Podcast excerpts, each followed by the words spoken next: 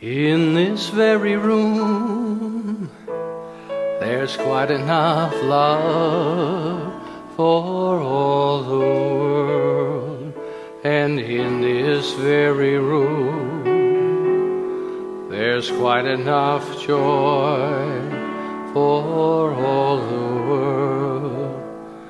And there's quite enough love and quite enough power to walk through our every fear.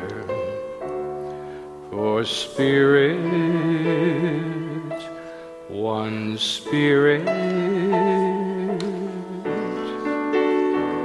is in this very room. In this very room. In this very room. So what I invite you to know with me in this moment as we come together today is that there is a life force, an energy, a vibration, a presence always available that we are immersed in, that we do not see, but we sense and feel at times, guiding and directing and supporting us. And whatever it is that we impress upon this infinite intelligence, we are supported with a yes. And so our opportunity in each moment is to observe and be aware of what seeds am I planting in each moment. Am I planting a seed that is rich and powerful and wonderful, that fulfills what my heart and my soul and my being is called to experience and to produce and to share with the world? What is the ideal? What is the biggest idea possible around that? And the seed am I planting in this moment, does it support that, or is it in contradiction? Does it negate that? Am I hanging on to something? Am I expressing resentment or anger or frustration? Whatever it may be, it's not wrong, it's just not a very big idea. And so what I know as we come together today to be guided, directed, let us know and affirm, I affirm for myself in this moment, that anything unlike what my soul is called to express for the fulfillment of my life upon this planet in the smallest and largest ways possible in my own subjective nature, anything in contradiction to that, I direct this infinite intelligence within me to dissolve and eradicate anything unlike the finest expression of life. If there's something that I need to look at, to understand at a deeper level so that I may move forward more productively, I stand ready, willing, and able to do that as well. And so I know that everything necessary for you and I to move from where we are, from good to great, or whatever you may be in this moment, you are not stuck, you are not stagnant. Life is a continuum, and we move outward and upward. And so I know for myself as well as for you that this has come to visit our experience in whatever way, shape, and form it shows up, to allow us to grow, to expand, to express life.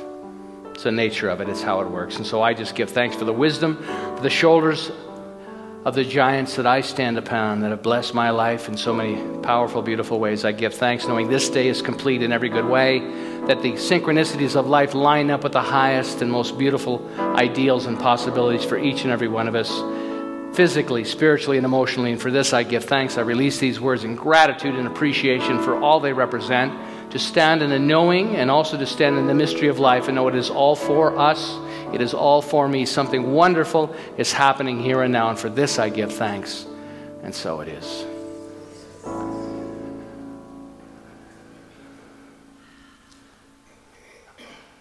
The last week we introduced one of our we're a community of people in service. You'll see many people here that do service work. We have people downstairs working with our children. In fact, in the announcement, Reverend Catherine mentioned that we can use help with our Cosmic Kids. We have a tween program. We have a nursery program. And I'm sure as you sat there like me and said, because this is how I used to sit in church as well and say, that they're not talking to me. But in fact, we are talking to you. So if you thought I'm not talking to you, I am talking to you. So there's the identifier today. And so I want to invite you to look at the possibility of helping us out with that amazing program. We have people that sort of go down there and take it on, and then after a while they go, wow, we could use some help. Could you help us? Could you talk about this? So I'm talking about it. So perhaps I planted a seed with you, but even one Sunday a month or one Sunday every 2 months or one Sunday every 3 months, there's a lot of us. And to go down for one service and help support those beautiful people is quite a remarkable thing. So I thank you for that. The other thing I want to do today is last week we introduced one of our members of our leadership, and briefly I want to bring another member up because we are cultivating a new culture and a new idea because it's the nature of the infinite around the plans we have for our community, the plans we have for what we want to see happen in the world. And so I wanted to once again bring one of our heroes up, one of our local heroes up, to talk to you a little bit about their role in leadership and who they are, so you know them. And so if you have a question or you're curious to know who this amazing person is that is in service to this community, you know who they are. So I'm going to invite Kathy Anders to come up for a few moments, and I'm going to ask her a couple of questions. And here she is. Hey. And she likes to, here, come and step here, not on that, that's wobbly. She likes to take the 18-inch step at a time, so that's one of the things you know about Kathy. So good morning and welcome. Good morning, thank you. So tell us a little bit about how long you've been a member of the Center, been involved with the community. I have been a member of the Center for just about 3 years, almost to the month. 2011 was a pivotal year for me, and I discovered the Center at the right and perfect time. It's been a gift and a blessing. Mm-hmm. And so you're a member of our Board of Trustees, our Leadership Council. Yes, I am. And so talk a little bit about the gifts and talents that you bring to that role. Sure, okay. I have been involved in the insurance and risk management community in Edmonton for, I hate to say this, but about 35 years. So I bring those gifts and those connections to the Center and to the board. And in addition to that, about 2 years ago, I started a brand new insurance brokerage just beside the Second Cup over here. So in addition to bringing the insurance and background to it, I am now budding entrepreneur and small business owner, so that in itself, I understand the challenges of small business. Mm. So, and what have been some of the challenges for you in terms of leadership and being part of the community, and then some of the joys of it as well? Okay, fair enough. The one of the challenges that I was quite concerned about was when I considered putting my name forward to the board was the time commitment. I'm certain that everybody sitting here has an incredibly busy life, and the time commitment was a big concern. But I felt compelled to give back what time and talent I had to this amazing community, and And this board, out of all the boards that I sit on, is the one that is the most respectful and honors the time that I have, that I am willing and that I can lovingly give to the board. So that was one of the concerns and challenges, and it didn't turn out to be a challenge at all. As far as the joys, it is so awesome to be part of the leadership of this amazing community. We have, we are a spiritual movement that is changing lives, and it is so great to be part of that, and to support Patrick and Laura and the ministry team in any way possible is truly an amazing gift. Thank you. And so what would you say is one of the most unique things that you do in the world that we might not know about? Yeah. Okay, fair. Like you're a trapeze artist or NASCAR that race, I'm going to tell out like loud here. Okay. So one of the things I do, I think there's a few people in the community that are aware I am a big Special Olympics supporter and fan.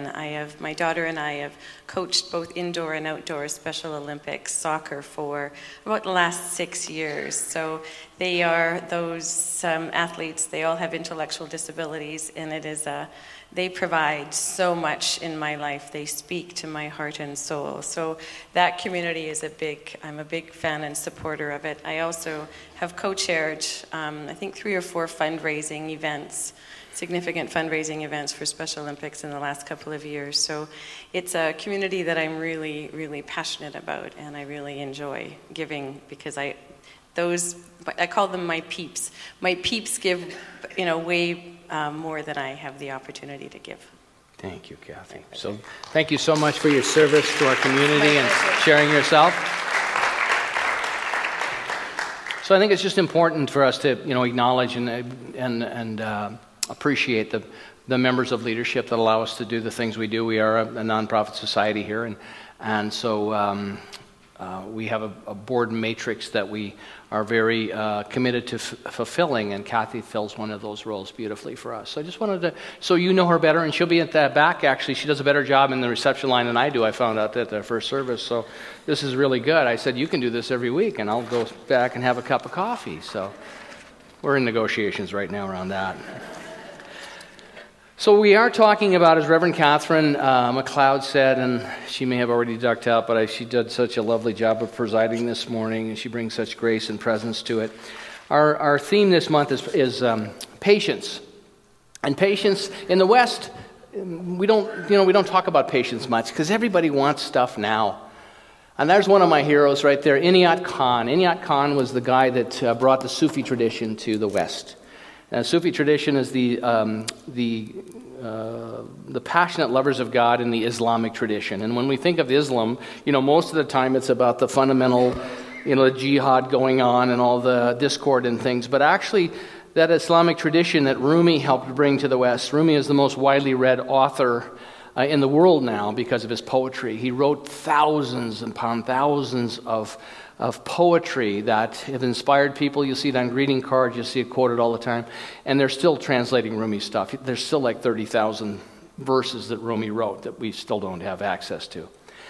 So he comes out of that tradition, the lovers of God. So they saw God everywhere. They believed in the oneness. And Inayat Khan and his legacy was then Hazrat Inayat Khan, which was his son and a musician, and on and on. And he was a musician as well because much of his ministry was around music. And as he said, and you'll see behind me there, if there is anything that gives kingliness to the soul, it is patience. What was the secret of the masters who accomplished great things and who have inspired many and who have helped many souls? The secret was patience. And so patience, really our whole tradition is around patience because we show up with a sum total of beliefs or we've been domesticated in a certain way, and we either fulfill that and we live that out, and then our lives look a lot like the people that went before us, or we break those patterns because we realize there may be something more interesting or something more, different that we're called to do. And that takes time. That takes commitment, and it takes energy. It takes patience. And so today is about the gift of patience. And over the next few weeks this month, we'll talk about the gift of patience. We'll talk about the attitudes of patience next week. And then we'll finish up the month with the tools to use, the strategies. But patience is fascinating. We see it everywhere. We see it in all the great achievements. So I'm going to invite... Darlene to pull up the next slide, and this is the quiz. So the quiz is, and it doesn't. We've been very patient. I want to thank you for your patience. We have a new projector coming, and in a few more weeks it'll be up because this one has served us really well. We love it. We love you. We love you. We love you, and keep working until the new one comes in. So the quiz is. Otherwise, I'd be doing a lot more stuff with my hands up here. The quiz is: how many times was Walt Disney turned down before he got financing to develop Disneyland?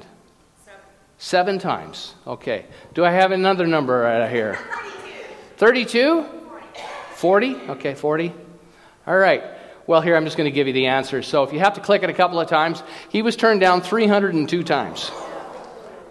Yeah. So Walt had an idea, and it took him 302 times to get somebody to say, here's the money. How many of us have the patience and persistence to stay with an idea and stay with a dream before we pull it off? Here's another question for you. So George Lucas, next slide. Star Wars, anybody ever seen Star Wars except me?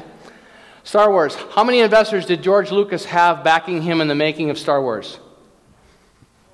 One. I hear one. Anybody else? Two. All right, we're working our way up. So I'm just going to guess 3, so then we'll have 1, 2, and 3. So let's pull it up. He had none.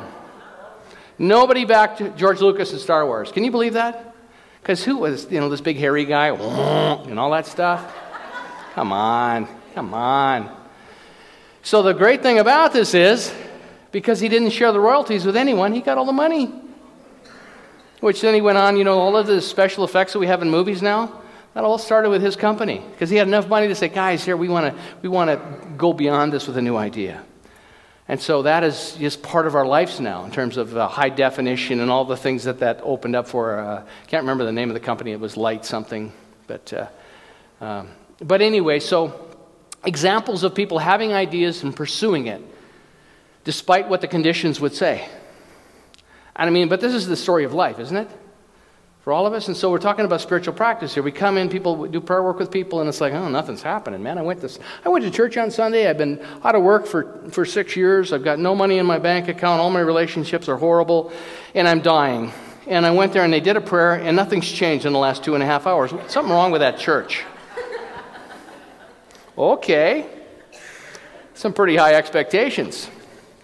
All right, so patience, next, there we go, the gifts of patience I want to talk about today. So one of the first gifts of patience that's going to go up there is, it's a synonym for patience is self-possession. Self-possession. We are in charge of ourselves. We may not feel like that at times, but we are in charge of ourselves. We determine moment by moment, thought by thought, the quality of our lives. And we know this to be true. And yet we slip into patterns, we slip into ideas and beliefs about ourselves that do not line up, as I said in the prayer as we opened it, don't line up with the highest idea possible for ourselves. Part of that reason is, for many, I pulled this up off the internet this morning, there's a doctor by the name of Jeffrey Young that identified, I think there's 19, it's called schemas, and it's used in cognitive therapy. And schemas are patterns that we adopt as kids. The way that we were exposed and things we in their survival mechanisms, and we all have them to varying degrees. So I'm going to read them really quickly because you may find yourself coming and going on one of these. And there's descriptions, but I'm not going to do descriptions. And what I'm going to do is I'm going to flesh these out, and I'm going to put together some material based on this for a presentation. But for the sake of argument, the schemas can look like this. Emotional deprivation, abandonment, mistrust / abuse, defectiveness, I believe that we're damaged or flawed, social isolation, vulnerability, which means that the world's a dangerous place and that I could be in harm's way at any moment, dependency / incompetence, can't make it on our own because I can't do it, I don't have the skills and gifts, enmeshment or undeveloped self, which enmeshment means that we don't know where we start and the other person begins. See it a lot in relationships. Taking care of someone, not being able to carry what is ours to carry and putting the rest down.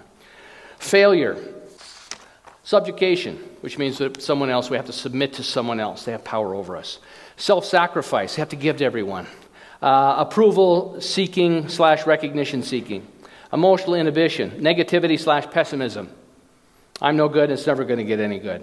Unrelenting standards, punitiveness. People should be punished, and we're the ones that know who should be punished. Anybody here ever do that? Like the person that cuts us off in traffic or whatever it may be, and we know that we're going to find out where they live, and we're going to go by and break an egg on their lawn. Entitlement, grandiosity, insufficient self-control, self-discipline. So those are 19 of them. Does anybody here, do you know anybody? Because I know nobody here has any of those going on, but I'm just saying if you know anybody. All I'm saying is there's a lot of that stuff that goes on in the world. Read the newspaper. You know, it's just like, what is going on? Why are people like this? And so one of the great advantages we have of being bright and healthy and intelligent and choosing is that when we see these things start to fire in our lives, so we start to act these things out. Part of spiritual practice is catching ourselves and having enough patience and the wherewithal to look at it and go, wow, is this really how I want to live my life? Is this following this train of thought? You know, waking up is noticing these things. Awareness. We did meditation last month. And so it's so powerful, and so it's so amazing when all of a sudden we start bringing awareness to these things that trigger us. As Mary Baker Eddy said, an error revealed is 2/3 healed. So when we know it, we can do something about it. So patience is synonymous with self-possession. We are in charge of ourselves. We can choose how to respond to a given event rather than being hijacked by our emotions. But if our schemas are running us, we're hijacked. It enhances the power of acceptance as well. Right there at the bottom. So when we have the acceptance, we accept ourselves for where we are, and we can accept others. We can cut people some slack. You know, when people are acting strange on the road, the first thing I say is, you know, I don't even like the way they drive. I don't want to meet them in person, so just let them go. See ya. Somebody cuts me off, I just slow down. It's like, no, I get this. We're never going to be friends, and it's okay, because some you want to love is love them at the point of the highest and the furthest. Okay? Nothing wrong with that. We don't have to be in relationship with everybody. There's many people that I meet in the world, and I pray for their highest and their furthest. It's great spiritual practice, I'm telling you. unless there's something I need to know, and they'll keep coming back, and then it's like, okay. On the next slide, this is one of my heroes, a guy by the name of Eric Hoffer. Eric Hoffer I saw on 60 Minutes when I was in high school, and I was just so impressed with him. He was amazing. He died in 1983. He was 80 years old. Eric Hoffer, at the age of 2, he was born to German immigrants in New York City. His mother, when he was 2 years old, was carrying him down the steps. She fell, and he lost his sight. He went blind. She never recovered from the fall. And when he was 15 years old, his sight came back. And he said at that point in time, you know what, I may lose it at any moment. I'm going to read everything I can get my hands on.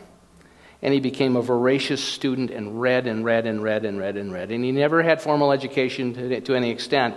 He joined the Navy when he was old enough, so 15 to probably 17 when he joined the Navy would be my guess. He got out and he moved to California.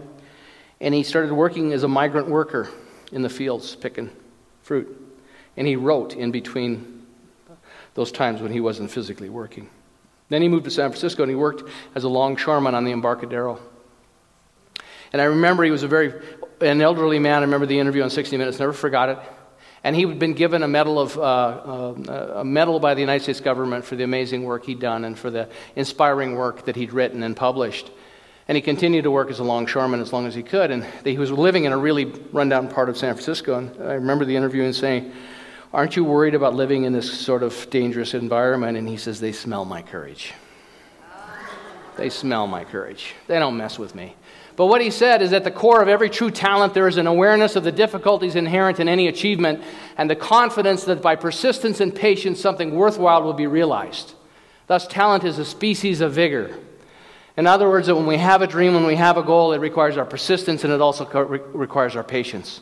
And just because it's not happening right now doesn't mean it's not happening.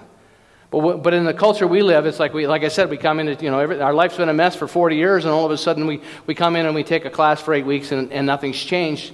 It's not that things aren't shifting and changing. It's like bamboo. When you plant a bamboo, and most of you know the story, the person that plants bamboo waters it for 5 years before it breaks ground. And then the first year and the fifth year of watering it, nothing for 4 years. Fifth year, it grows 15 meters in 3 months. But what bamboo needs to do is grow roots. It has to grow enough roots and grab enough nutrients so it's sustainable. So it doesn't pop up until the fifth year. And so when we talk about spiritual practice, and you've spent a whole life in your schemas, you've spent a whole life of discounting yourself or believing it's not possible or it's not for you or whatever the belief may be, it takes some time to dissolve that and to grab the nutrients and the awareness and the consciousness that we need to fulfill what the longing is. So I just think it's an amazing metaphor. And here's Eric Hoffer. I mean, he lived such an amazing life. I was in high school when I saw this guy. I thought, oh my gosh, look at this guy. It's incredible. Such an inspiration. You know, the persistence and patience, something worthwhile will be realized. And that's faith. I mean, that's faith. It doesn't matter if you believe in God or not. If you have something that you're after, because the infinite presence, I don't believe in the God that most people believe in. I don't believe in an arbitrary and capricious God. I don't think God punishes anyone. God is a principle.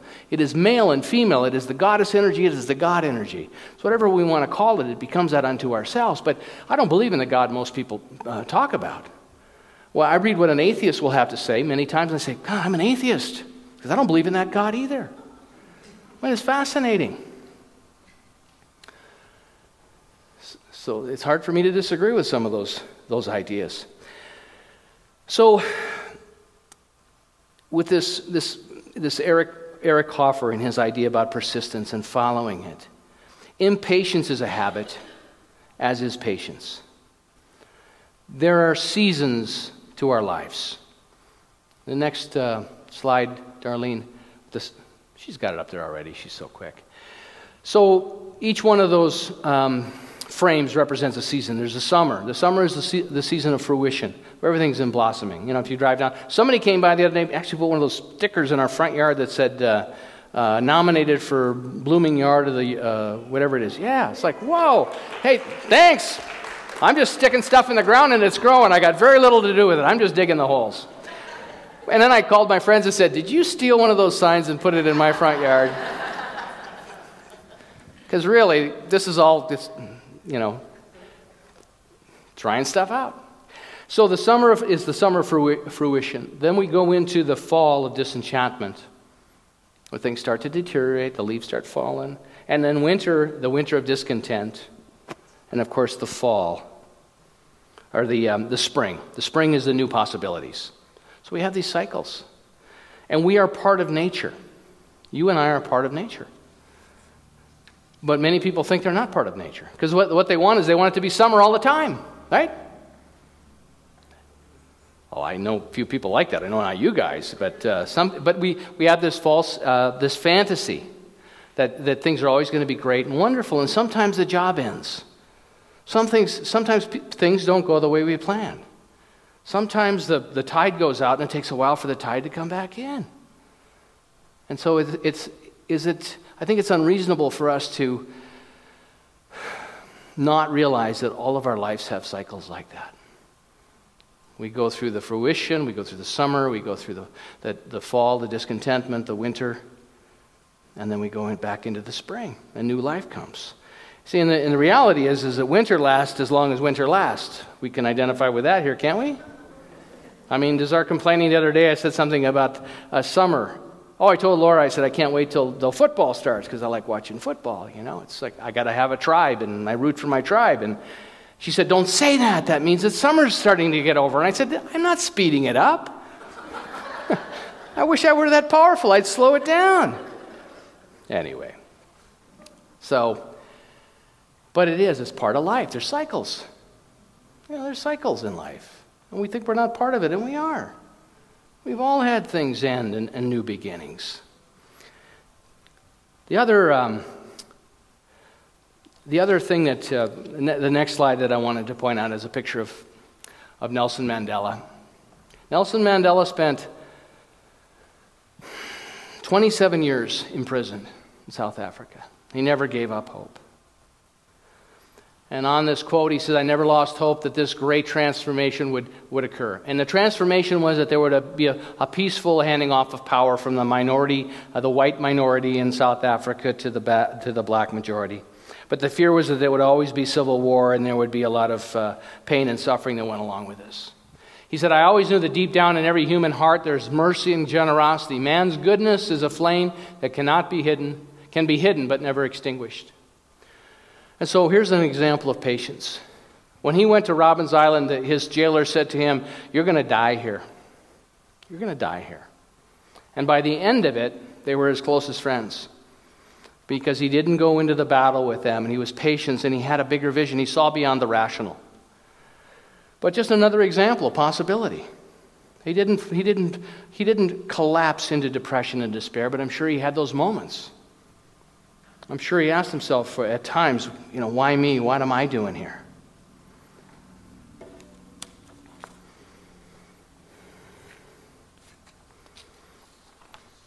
Patience. On our next slide, here's another one of our heroes. There's Winnie the Pooh. Patience gives us greater tolerance and empathy. If the person you're talking to doesn't appear to be listening, be patient. It may simply be that he has a small piece of fluff in his ear. Okay? I've noticed that as I get older, stuff's growing out of everywhere. Got to clip my ear hairs now. It's just ridiculous. I'm starting to look just like my dad. And I swore I'd never be him.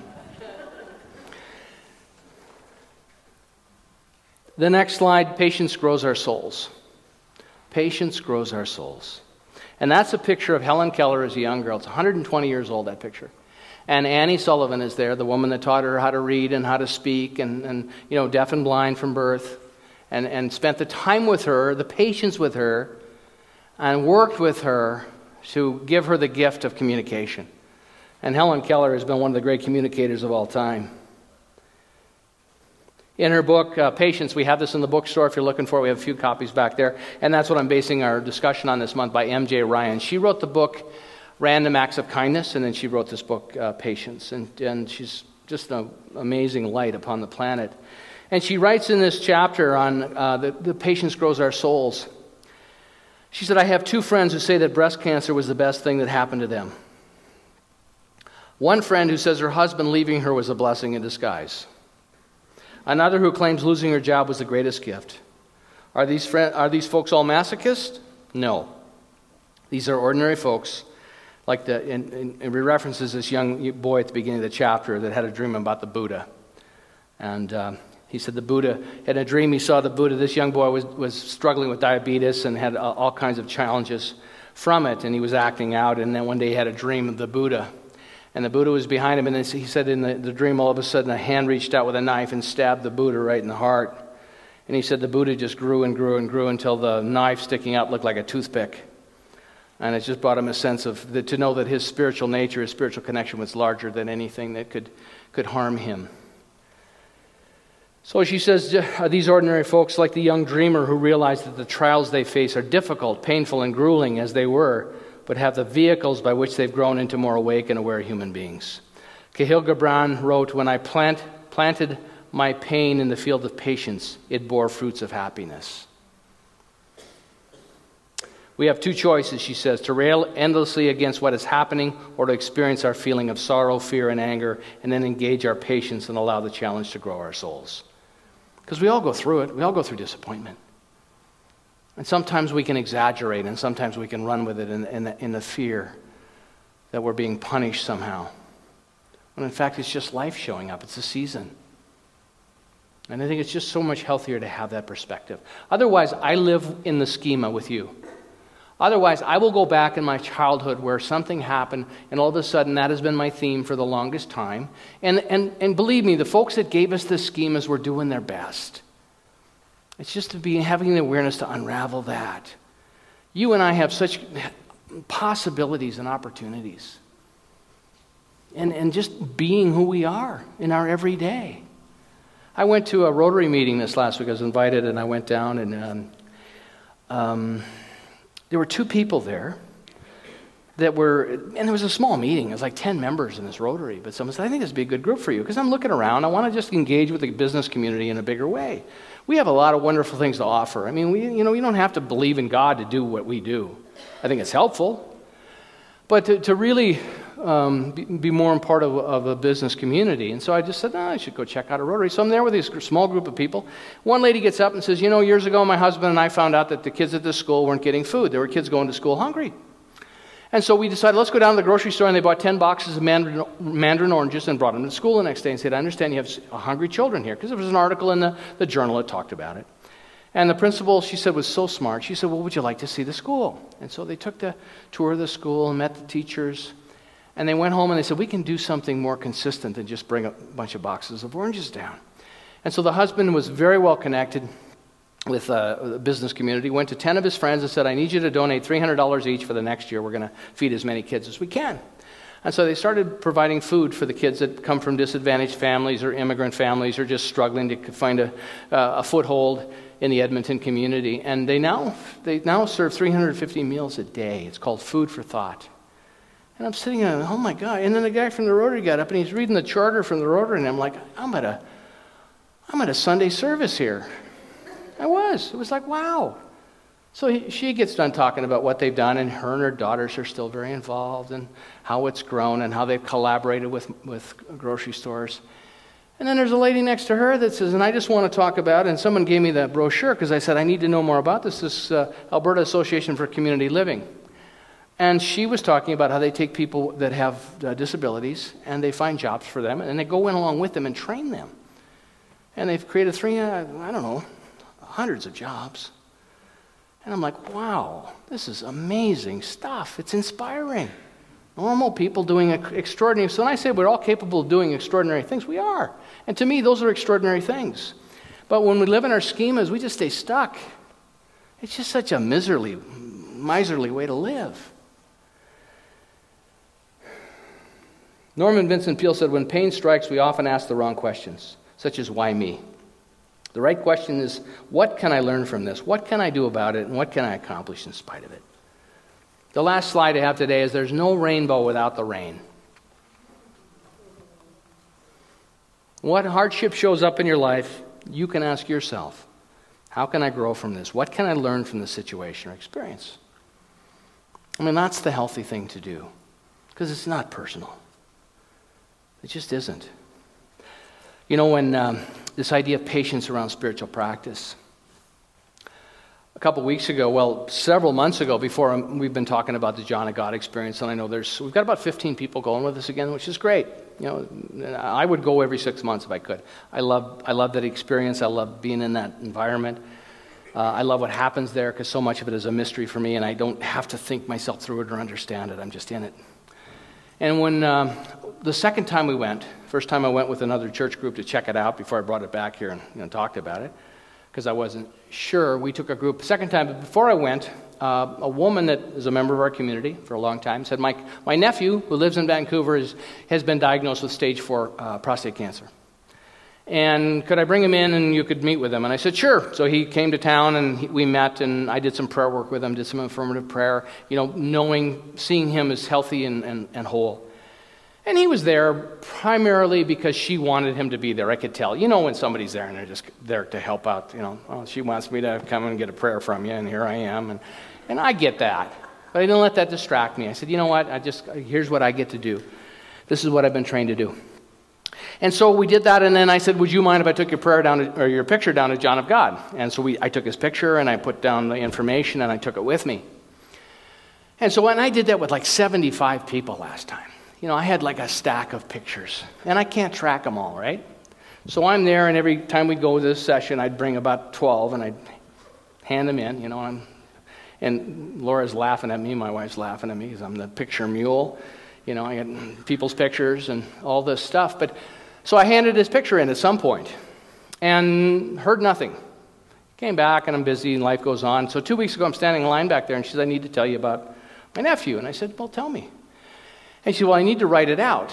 And she said, I got a call about 3 weeks ago to come and see him in Vancouver and say goodbye, because he'd done all the treatment, done the radiation, done the chemo, done all the other alternative things. And it was time, the doctor said, that he was done, and his body was going to give out in the next couple of weeks. She said, I flew out, and when I got there, I went to see him, got to the house, and he looked at me and said, I just got my test results back from the doctors. And he said, all signs of cancer are gone. There's no cancer. And I said, wow, that's pretty remarkable. It's the most dramatic thing I've experienced in terms of what we teach. And here's a guy that really wasn't even hopeful. He was just whatever, I'll do that. I mean, I think he finally got to the point where he surrendered. And I'd love to tell you that I take credit for all of it, but I have nothing to do with it. No, I mean, it's really, isn't it the egoic part of it was, well, he came to our church. What happens for all of us is that he lined himself up in his own consciousness and his own awareness, and I think he finally reached the point of surrender where something different could show up in his experience. And I think he pursued every avenue. And maybe it was through the doctors. I don't know. See, it's not important where it comes from. It's not important who takes the credit, because it's his consciousness. But the point I'm making around patience is it just takes time sometimes. And you never know when the good's going to show up. And when I know about that, when I hear about that, I realize, wow, where am I limiting good in my own life? Where am I the problem rather than the answer? And maybe it's because I haven't surrendered enough or given up enough, but I know that there's something informing me at all times for all of us. But it takes time. And if we give up and we say it doesn't work, what are we impressing upon this infinite intelligence? I agree with you. The only thing that it can say to us is, I agree with you, it doesn't work. And then nothing happens. Nothing happens. I've got a wonderful... quote that I'll leave you with today, and this is from M.J. Ryan, who wrote the book Patience. He said, with hope, we have patience to work for what we want in our lives. Whatever it is, and it's okay. It's okay for you to want life to work, and to be happy, and to be prosperous, and to have loving relationships in your life, and to be in high relationship with yourself and spirit. It's okay. I was raised with a punishing God. I was raised that everything that happened in the world was my fault. And that's not true. When I went to California, I went down for my son's graduation, and it was great to spend time with him, but he said one thing to me that is just such a joy in my life. He was talking about a relationship he was in. And he said, Dad, I finally had to get to the point in this relationship where I looked at this person and said, I cannot carry this for you anymore. I cannot carry this for you anymore. And what was happening is this person in the relationship was processing him, all of this stuff with him. And as a young man, he realized, this is not my role. I can't carry this anymore. And I was so proud of him. You know, to have the clarity to realize I need a boundary here. So many of us carry too much stuff that's not ours. Guilt, responsibility for things that we have nothing to do with. Until someone wakes up, this man that was doing the cancer. I gave him the best I could of myself with prayer, and I said, yeah, I'll take the picture down there for you. But I was not attached to the results. I thought, he'll step into a different awareness and a different experience or not, but that's not my responsibility. I'm responsible to him, but not for him. In other words, to do the best I can and then let it go. So with hope, we have patience to work for what we want in our lives, to study for the test, to write the books, to make the quilt, to plant the garden, because we trust in the possibility of a good outcome. I trust in the possibility of a good outcome. I think that this message that we have is empowering, and it's the only sane way to live a life. But to equip one another and the generations that come behind us to say, life is not going to be a bowl of cherries all the time. There are seasons in your life. You're going to have disappointment. Your heart's going to be broken a few times. You're going to get fired a couple of times probably because you've outgrown that job or you're in somebody else's job. But look at all the good learning in this for you. Look at what you're developing, the persistence and the strength, the courage and the awareness to face whatever comes up in your life. That's health. Without hope, she continues, we would try nothing. We would do nothing because we wouldn't have the emotional and spiritual wherewithal to apply the necessary elbow grease and wait upon the results. You know, I'd love to tell you that I just sit down and God writes the whole talk for me. But I've tried that. And God has a tendency to repeat himself when I do that, okay? But I got to dig and dig and dig and dig. I got to do my work. I got to read. I got to pay attention. I got to think. I got to be available to all this. I mean, and that's my part. I don't complain about it. It's like, when is this going to get easier? No, this is what I do. You know? No one, we're here to, in this form, to do our part. And that's part of the wisdom of life, is figure out, what is my part? What is mine to hold? What is mine to do? And how can I rely on others to do that? But it's a beautiful opportunity. So we're going to talk about patience. We're going to talk about working with ourselves and working with others and realistic expectations, how our scheme has come to play in that. I mean, there's amazing, wonderful things longing for expression. And we either become the outlet for that, we either become available to that, or we don't. And that's our choice. That's our work to do. So I'll see you next week at 10 and 11:30. So it is.